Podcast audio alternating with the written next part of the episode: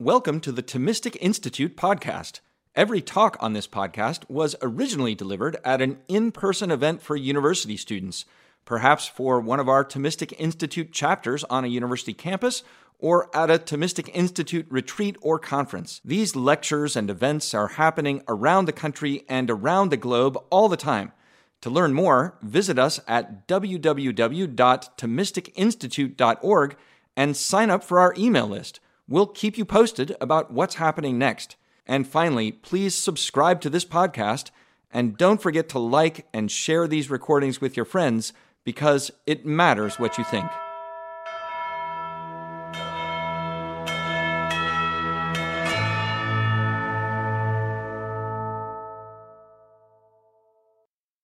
So, the title of my talk is May Life Sustaining Treatments Be Withheld or Withdrawn? Discerning Ordinary versus Extraordinary Means. I'd like to begin with a case. Jenny is 53 years old and she has been diagnosed with stage 4 breast cancer. The cancer has spread throughout her body. She is tired, mostly staying in bed. She has lost weight and she has significant back pain from cancerous tumors.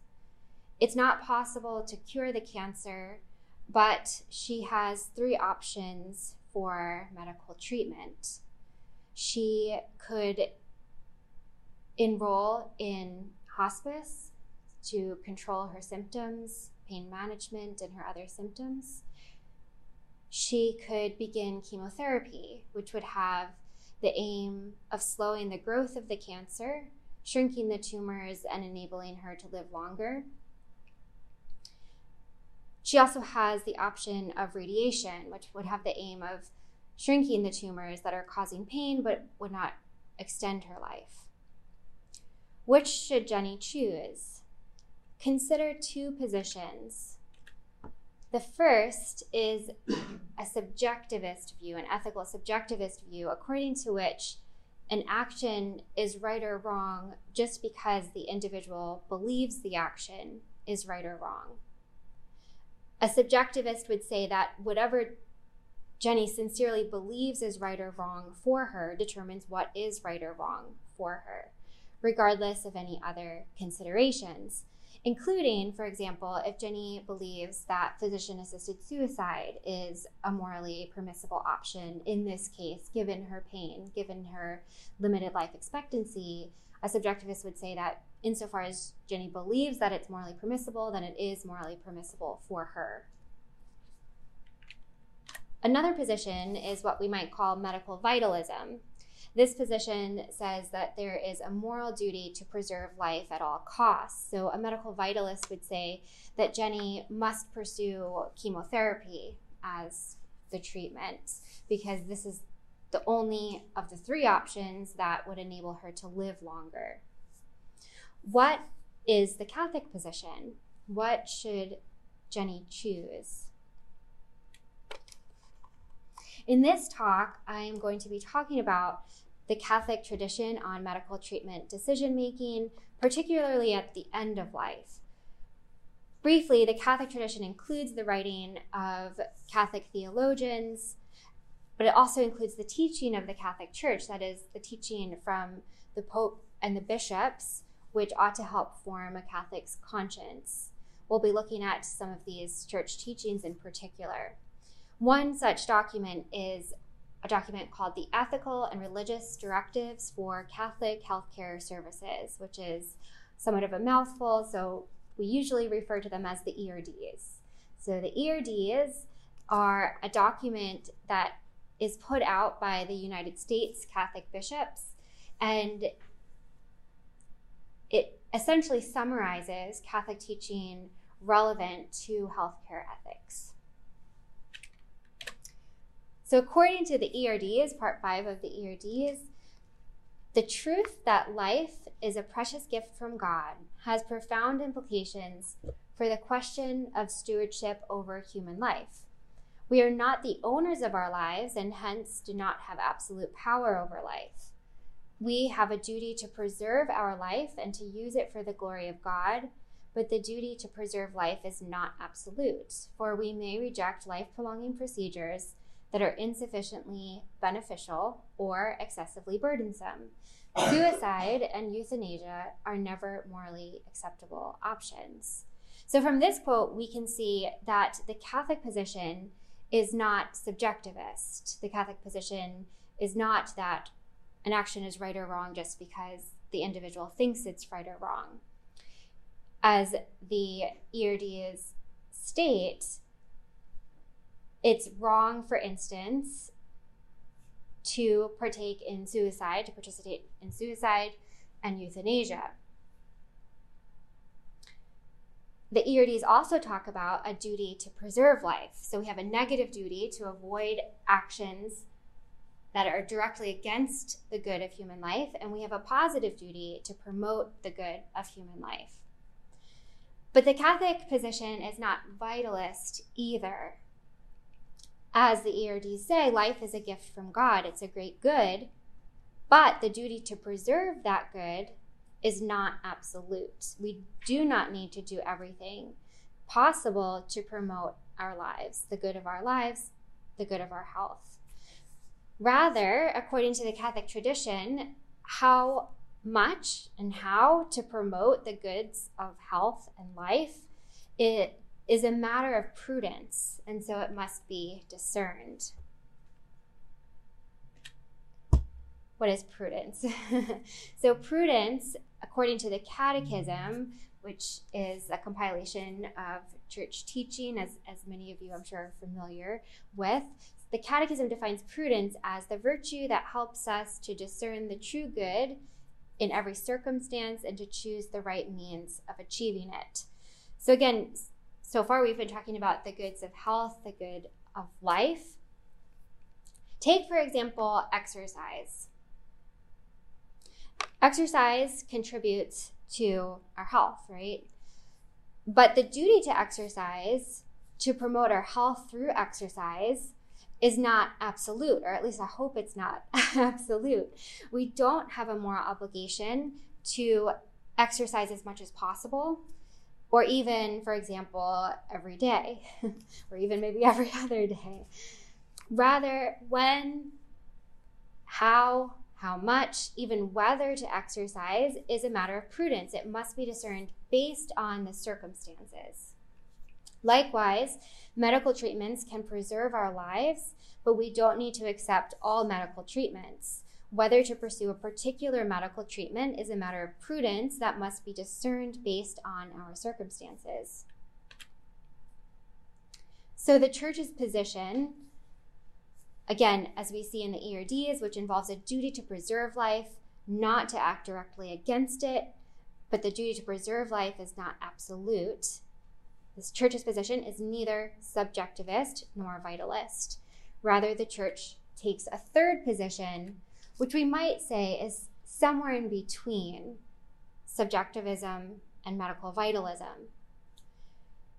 But what does somewhere in between mean? What more can we say about Catholic medical treatment decision making? The Catholic tr- tradition distinguishes between ordinary and extraordinary means. I'll define these terms in a moment, but let me make a few notes on the terms first. So, when we talk about ordinary means, extraordinary means, we're referring to medical treatment. Ordinary, that term ordinary means, another word that's used in the Catholic tradition is proportionate. Proportionate means. And ordinary means, or proportionate means, are medical treatments that are morally obligatory. Extraordinary means in the tradition are also called disproportionate means, and these are medical treatments that are morally optional. So, this distinction between ordinary and extraordinary means is a moral distinction, it's not a medical distinction. And the moral distinction between ordinary and extraordinary means is used both when discerning whether to withhold or to withdraw treatment. So I think that there's a common misconception, both among Catholics, but also among non Catholics, non Christians, that I've seen just in secular healthcare as well, there's this sort of intuition that once we've started a treatment, we can't stop it, or at least it's harder to stop it than to never start it to begin with. So consider somebody who is on a ventilator. There's somewhat of an intuition that it would be wrong to take them off the ventilator if that would result in their death. Whereas if we haven't started them on the ventilator yet, then we have this kind of decision, right, whether to start it or not. But from the secular ethics position, as well perspective, as well as from the Catholic perspective, we can discern permissibly both not to start a treatment, so to withhold a treatment, and also to withdraw a treatment in certain circumstances, as we'll see. So, what makes a treatment ordinary? What makes a treatment extraordinary? It's a bit confusing as well because this terminology also is sometimes used in the medical field. Medically speaking, we might say that ordinary means, again, in the medical sense, not in the moral sense, we might say that ordinary means in the medical sense refers to treatment that's available, it's effective, it's standard of care. Extraordinary means would refer to the opposite treatment that's not widely available, treatment, for instance, that's experimental. These are all relevant considerations in discerning ordinary versus extraordinary means in the moral sense. So, whether it's available, whether it's effective, all of these things are relevant for determining the moral sense of ordinary versus extraordinary means, but they don't actually map on exactly. I'll say a bit more about this later. But for now, again, I'm emphasizing that we're not talking about the medical sense of these terms, we're talking about the moral sense of these terms. So, what makes the treatment ordinary in the moral sense? So, the ERDs say that a person has a moral obligation to use ordinary or proportionate means of preserving his or her life. Again, ordinary means are morally obligatory. Proportionate means are those that, in the judgment of the patient, offer a reasonable hope of benefit and do not entail excessive burden or impose excessive expense on the family or the community. So, two things must be true for something to be ordinary means, for something to be morally obligatory. One, it, the treatment must offer a reasonable hope of benefit. Two, it must not entail excessive burden. The ERD say or impose excessive expense on the family or the community, which we, I think, can, could consider an example of an excessive burden. So, must offer a reasonable hope of benefit, must not entail excessive burden. Extraordinary means are the opposite. As the ERDs say, a person may forego extraordinary or disproportionate means of preserving life. Disproportionate means are those that, in the patient's judgment, do not offer a reasonable hope of benefit or entail excessive burden or impose excessive expense on the family or the community. Here's a simplified slide version of, of those of these points. So ordinary means again has to have a reasonable hope of benefit and cannot entail excessive burden.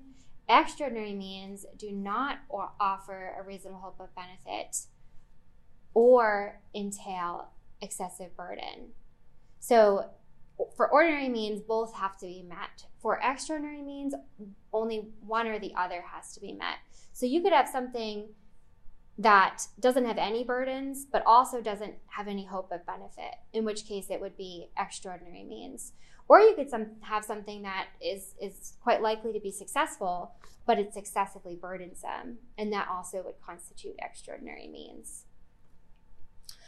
One way of thinking about what constitutes an excessive burden, the Catholic tradition also speaks about weighing benefits and burdens.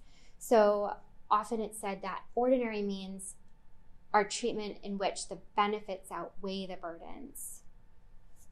Disproportionate means when the burdens outweigh the benefits.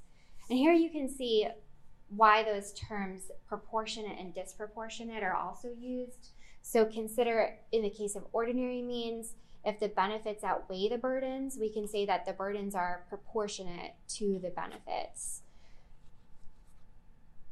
Extraordinary means the burdens would be disproportionate to the benefits.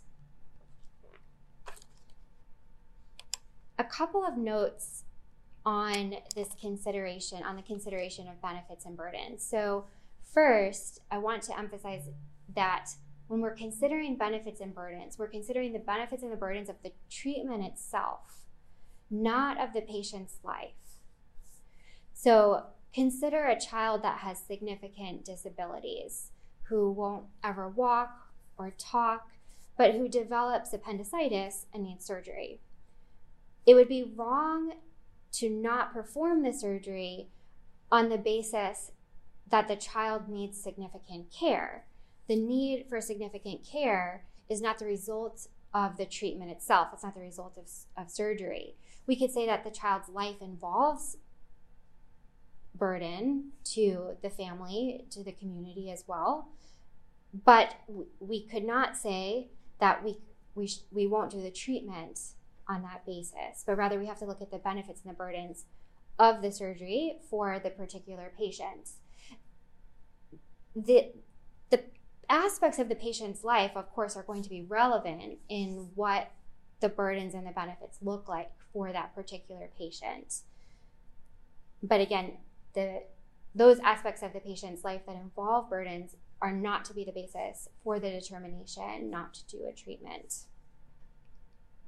So the benefits and the burdens, we're looking at the benefits and the burdens specifically of the treatment.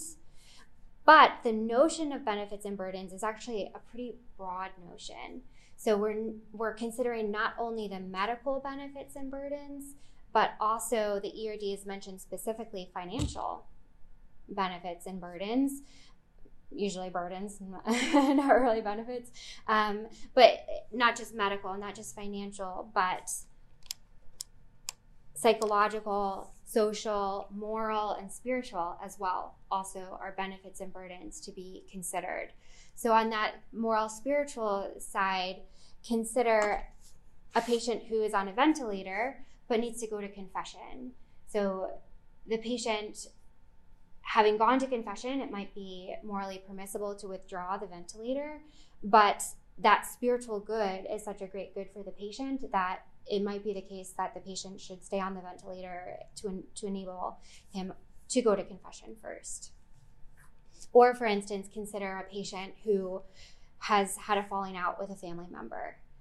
There, the consideration might be again to keep the patient on the ventilator such that the patient can reconcile first with that family member.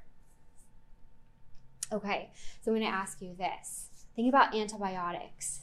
Are antibiotics ordinary or extraordinary means. What do you think?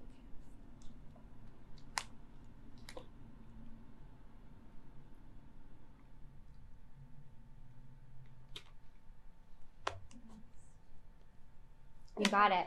Yeah, you got it. Good. It depends.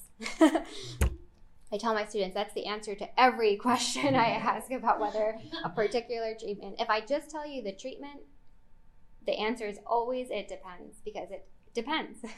depends on the particular patient, it depends on their particular circumstances at the particular time. Um, so, just as an example of when antibiotic would likely be ordinary treatment, consider antibiotics in the case of treating bacterial, bacterial pneumonia in an otherwise healthy person. Likely, I think there it would be ordinary means where the benefits would outweigh the burdens. On the other hand, consider a patient who is imminently dying from another cause. That patient develops bacterial pneumonia. It seems that there the antibiotics would actually be extraordinary means. In that case, we don't have a reasonable hope of benefit if the patient is dying already of another cause. So, yes, absolutely. it depends. I'm going to note here quickly how, as I mentioned before, considerations about availability, effectiveness, standard of care, these are relevant, but they don't map on exactly.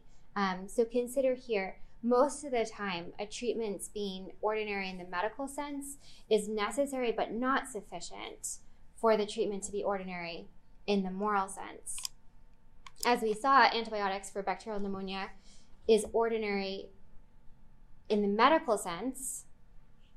Well, we didn't say that, but we're we're we're recognizing that right now that it's available, it's effective, it's standard of care, which is relevant to whether treatment is ordinary in a moral sense. But ordinary in the medical sense is again, it's not sufficient to determine whether it's ordinary in the moral sense because in the case of the otherwise healthy person, as we've said, it's likely ordinary in the moral sense.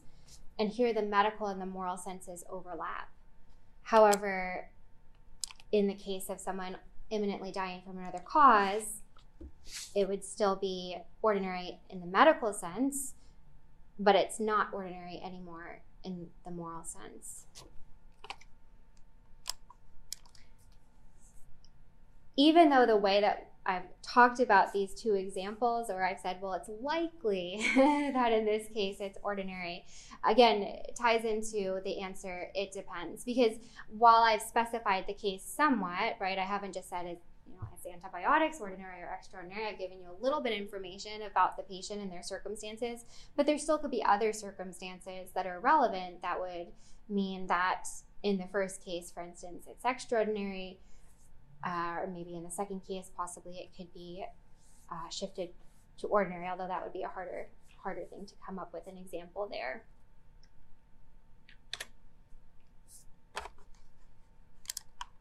Here's what Pope Pius XII wrote about the need to consider the benefits and burdens of treatment for the particular patient in his or her particular circumstances.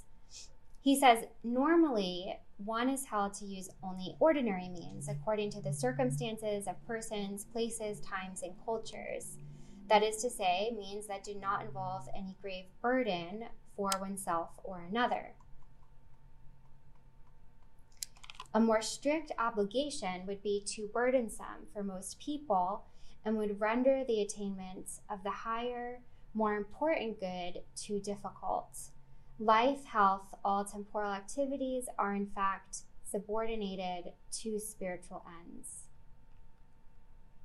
So, again, the Catholic tradition is not subjectivist, but the circumstances of the particular patient matter in determining whether a treatment is ordinary or extraordinary, whether it's morally obligatory or morally optional, including, as Pius the 12th writes, cultural circumstances also matter. Now, I think this can get confusing because when we think of cultural circumstances, we think perhaps of the idea that, well, actions are right or, or wrong relative to the culture, right? That the culture is what determines whether an action is right or wrong. That's not what Pope Pius the 12th is getting at. Rather, he's talking about how variations in culture can have an effect on the benefits and the burdens of treatment. So consider, for example, how in different cultures there might be more support. Uh, certain cultures certainly have much more support from extended family than, for instance, we do in the United States, right?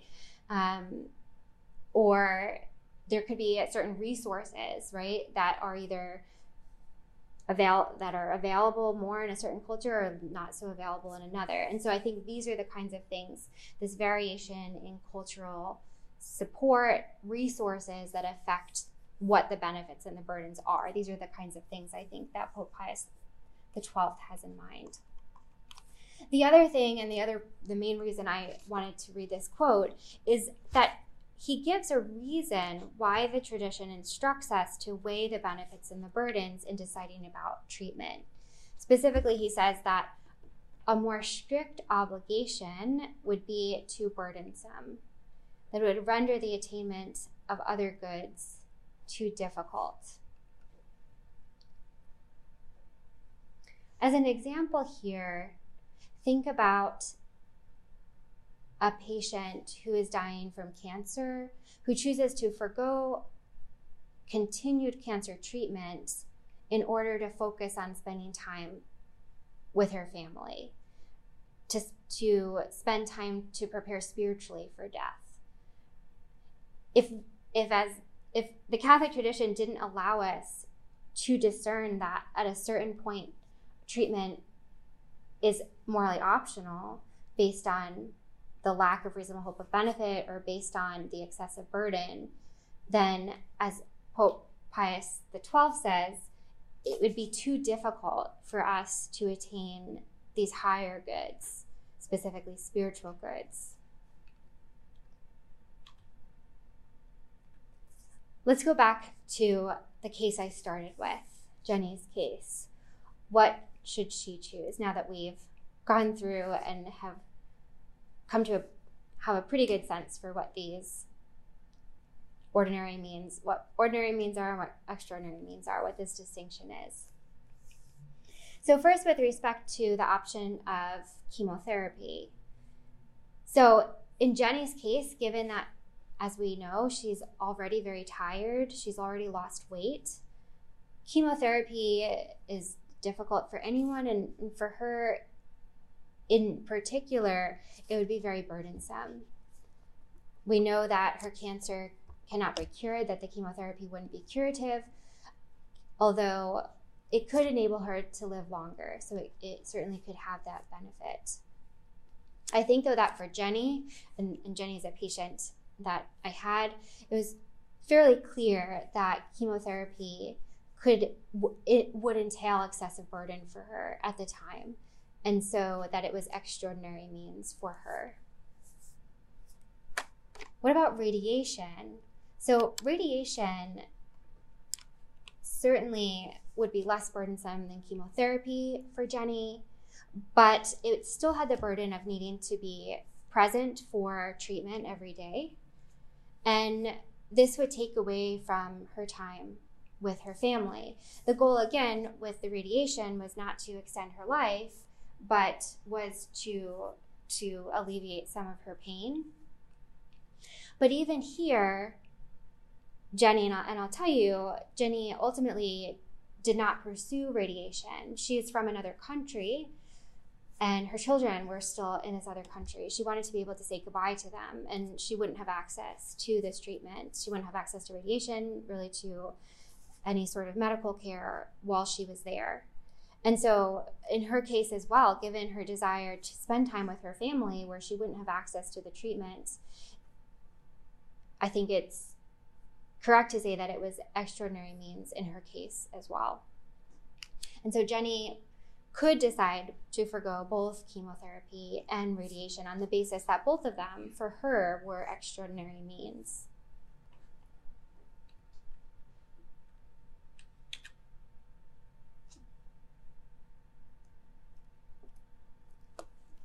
Okay. So I want to also, and I, I put back the original ERD quotes up here, I want to also draw your attention to the language of may forego, right? So a person may forego extraordinary or disproportionate means of preserving life. That we may forego extraordinary means seems to imply that we don't need to forego extraordinary means, right? So for Jenny, she could have decided to pursue chemotherapy and or radiation even if both were extraordinary means for her you could also think of someone who is on a ventilator, but they're expecting the birth of a grandchild, right? And and again, they might decide to continue on the ventilator even if this ventilator for them is extraordinary means because they want to be there for the birth of the grandchild. But now back to this quote. so the quote from Pope Pius the Twelfth. There's more to this one. So Pope Pius XII says, as we read, life, health, all temporal activities are in fact subordinated to spiritual ends. On the other hand, on the other hand, one is not forbidden to take more than the strictly necessary steps to preserve life and health, as long as one does not fail in some more serious duty. So, in other words, one may forego extraordinary means as long as one does not fail in some more serious duty. So, what could he have in mind here? And he, he doesn't elaborate on this in the in the address where where he says this. Where would we have a case of extraordinary means that involves where pursuing that treatment might involve failing in some more serious duty? One thing he could have in mind is where the treatment itself involves some kind of wrongdoing. Um, so, one example that comes to mind is say that the treatment itself involves, for instance, embryonic stem cells from an aborted baby, right? So, there, um, we might say that, that that treatment itself involves involves cooperation with this with this wrongdoing. I think another possibility that he has in mind is where the burdens of the treatment vastly outweigh the benefits. But there's a desire, there's a, a drive to preserve life at all costs. So it's where there's this tendency toward the vitalist mentality I think. And I think so what what could be wrong with this? I think we could say that the vitalist mentality in a way makes the same mistake as the subjectivist mentality and that both are in a way asserting this kind of complete control over life. The subjectivist says that we are the ones who determine when it's moral to end our lives. The vitalist wants to have the power to sustain our lives forever. The Catechism says this life and physical health are precious gifts entrusted to us by God. We must take reasonable care of them, taking into account the needs of others and the common good. So, this is very much along the lines that we saw in the ERDs, right? That life is a gift from God. The Catechism also says if morality makes morality requires respect for the life of the body, it does not make it an absolute value. Again, similar to what the ERD said, that we don't have an absolute duty to preserve life. The Catechism continues it rejects a neo pagan notion that tends to promote the cult of the body to sacrifice everything for its sake. So again, I think there's this there's this sense that that the the vitalist sense, which I think um, the vitalist position, which I think many understand misunderstand the church to to take that position. I think many Catholics and many non-Catholics might assume that that's the position that the, the Catholic Church takes, but in fact, it seems that the church thinks that there's a moral mistake in that view. So back to the Pope Pius the Twelfth slide, the Pope Pius the Twelfth quote what kind of cases can we think of where it's extraordinary means of treatment, the burdens outweigh the benefits, but it would actually seem wrong to pursue the treatment? I had a few cases when I was working in the hospitals um, where it, it, it seemed to be this situation where it was extraordinary means and it actually seemed wrong to pursue the treatment. So, two in particular that I'm thinking of uh, one involved, actually, I had more than one case like this, but it, it so this kind of type of case involved uh, pediatric cases and, and, and newborns, and these are just the, some of the hardest cases where the baby the babies were not doing well, and it was it was clear that the babies weren't going to live long. Um, but the parents, and, and as a mother, I can only ima- imagine the parents couldn't accept that. Um, and so the parents kept pushing for treatment to give them a little bit more time with their babies. And it got to a point where, in, in a couple of these cases, where the the nurses and the doctors just said, we just feel like we're harming the baby at this point.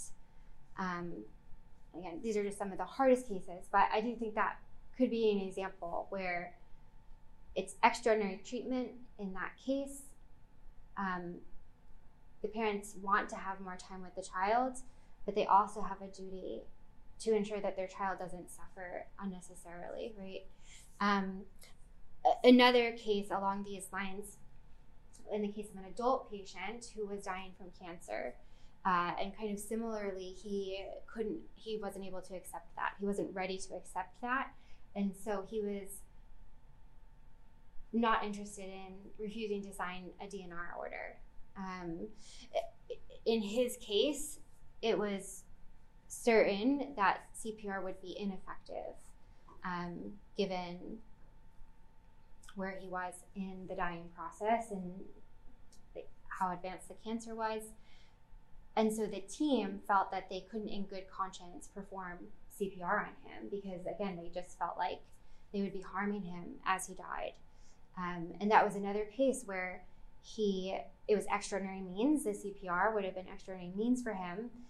And he there had a duty to consider, I think, not just his, his own desire, uh, you know, not to, to live longer. And in that case, the CPR wouldn't have been effective for that. Um, and so he also had a desire to consider the impact on the medical team. Um, and these are just the hardest cases. And so to say, well, he, he, you know, he had a duty to do this, but we can understand why he, he wasn't able to. Uh, he did eventually consent to the to the DNR order, um, but it was difficult for him.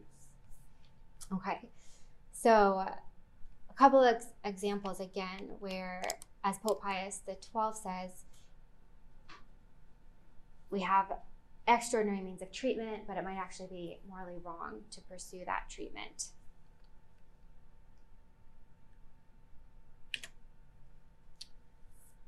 One more one more thing that I'll end with here. And this question often comes up. Who decides, right? Who decides whether a treatment is ordinary or extraordinary means? If you noticed in the ERD language, both when the ERD they're talking about ordinary means and when they're talking about extraordinary means, they say that these are in the judgment of the patient. In the judgment of the patient. Which makes sense. If we're weighing benefits and burdens, we can. We, it, it seems correct that the patient is the one who knows best what the benefits and the burdens are for for him or her, right? Um, because people value different things. So what counts as a burden for one person might not really matter to another person. Um, what counts as a benefit might not might actually be a burden for another person, right? So people value different things and they weight them differently. So we don't all value the, the good of spending time with our family as much as you know the next person. So we value different things. We weight them differently in relation to each other. And so if this is what the judgment in part consists in weighing these benefits and burdens against each other then it makes sense that it's best done from the perspective of the patient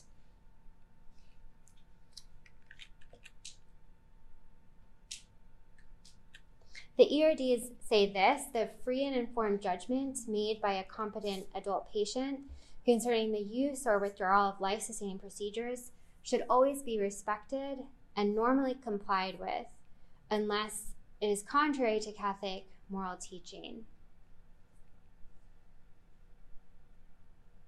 So, in most cases, if you're talking about in a hospital setting, in a healthcare setting, in most cases, as we've as we've said, as I've said, the patient is in the best place to evaluate, to weigh the benefits and the burdens. And I would mention that there's really a lot of overlap here between church teaching and the way that people typically make medical decisions.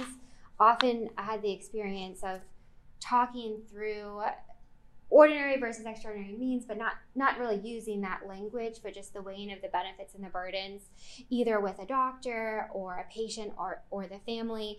And and from the doctors, I often had a response of, you know that that's that's just how doctors make decisions. They're they're weighing the benefits and the burdens right? If the doctor recommends treatment for you it's because they've determined that the benefits outweigh the burdens for you of that treatment um, and you still have a decision also to make right because you might know about other benefits and burdens that the doctor doesn't know about that are particular to you and your situation um, but i do think that there's a lot of overlap here between the catholic tradition and just the way that medical decisions are made, generally speaking. What ERD 59 points us to, though, is that the decision, even though it's from the judgment of the patient, the perspective of the patient, the decision still has to be reasonable to, say, the average person. And there are situations when a patient will make a decision that just seems obviously contrary uh, to Catholic teaching. Maybe it's a case where the, the benefits just so vastly outweigh the burdens that it just seems to be clearly ordinary means of treatment. Or maybe it's a situation where the patient wants to pursue, pursue a treatment that is that is unethical in and of itself, right? And so what ERD 59 is pointing us to is that in these cases, the Catholic hospital or the Catholic doctor normally should respect and comply with the wishes of the patient unless it is contrary to Catholic teaching. But that's not to say that it's forced on the patient. Um, this legally would be battery, right? And so, what sometimes can happen is that a patient might be transferred to another physician or to another facility. All right, I'm going to end there officially, but we can have a discussion, open up for questions. Thank you. Thanks for listening to this lecture on the Thomistic Institute podcast. The generosity of people like you makes this podcast possible.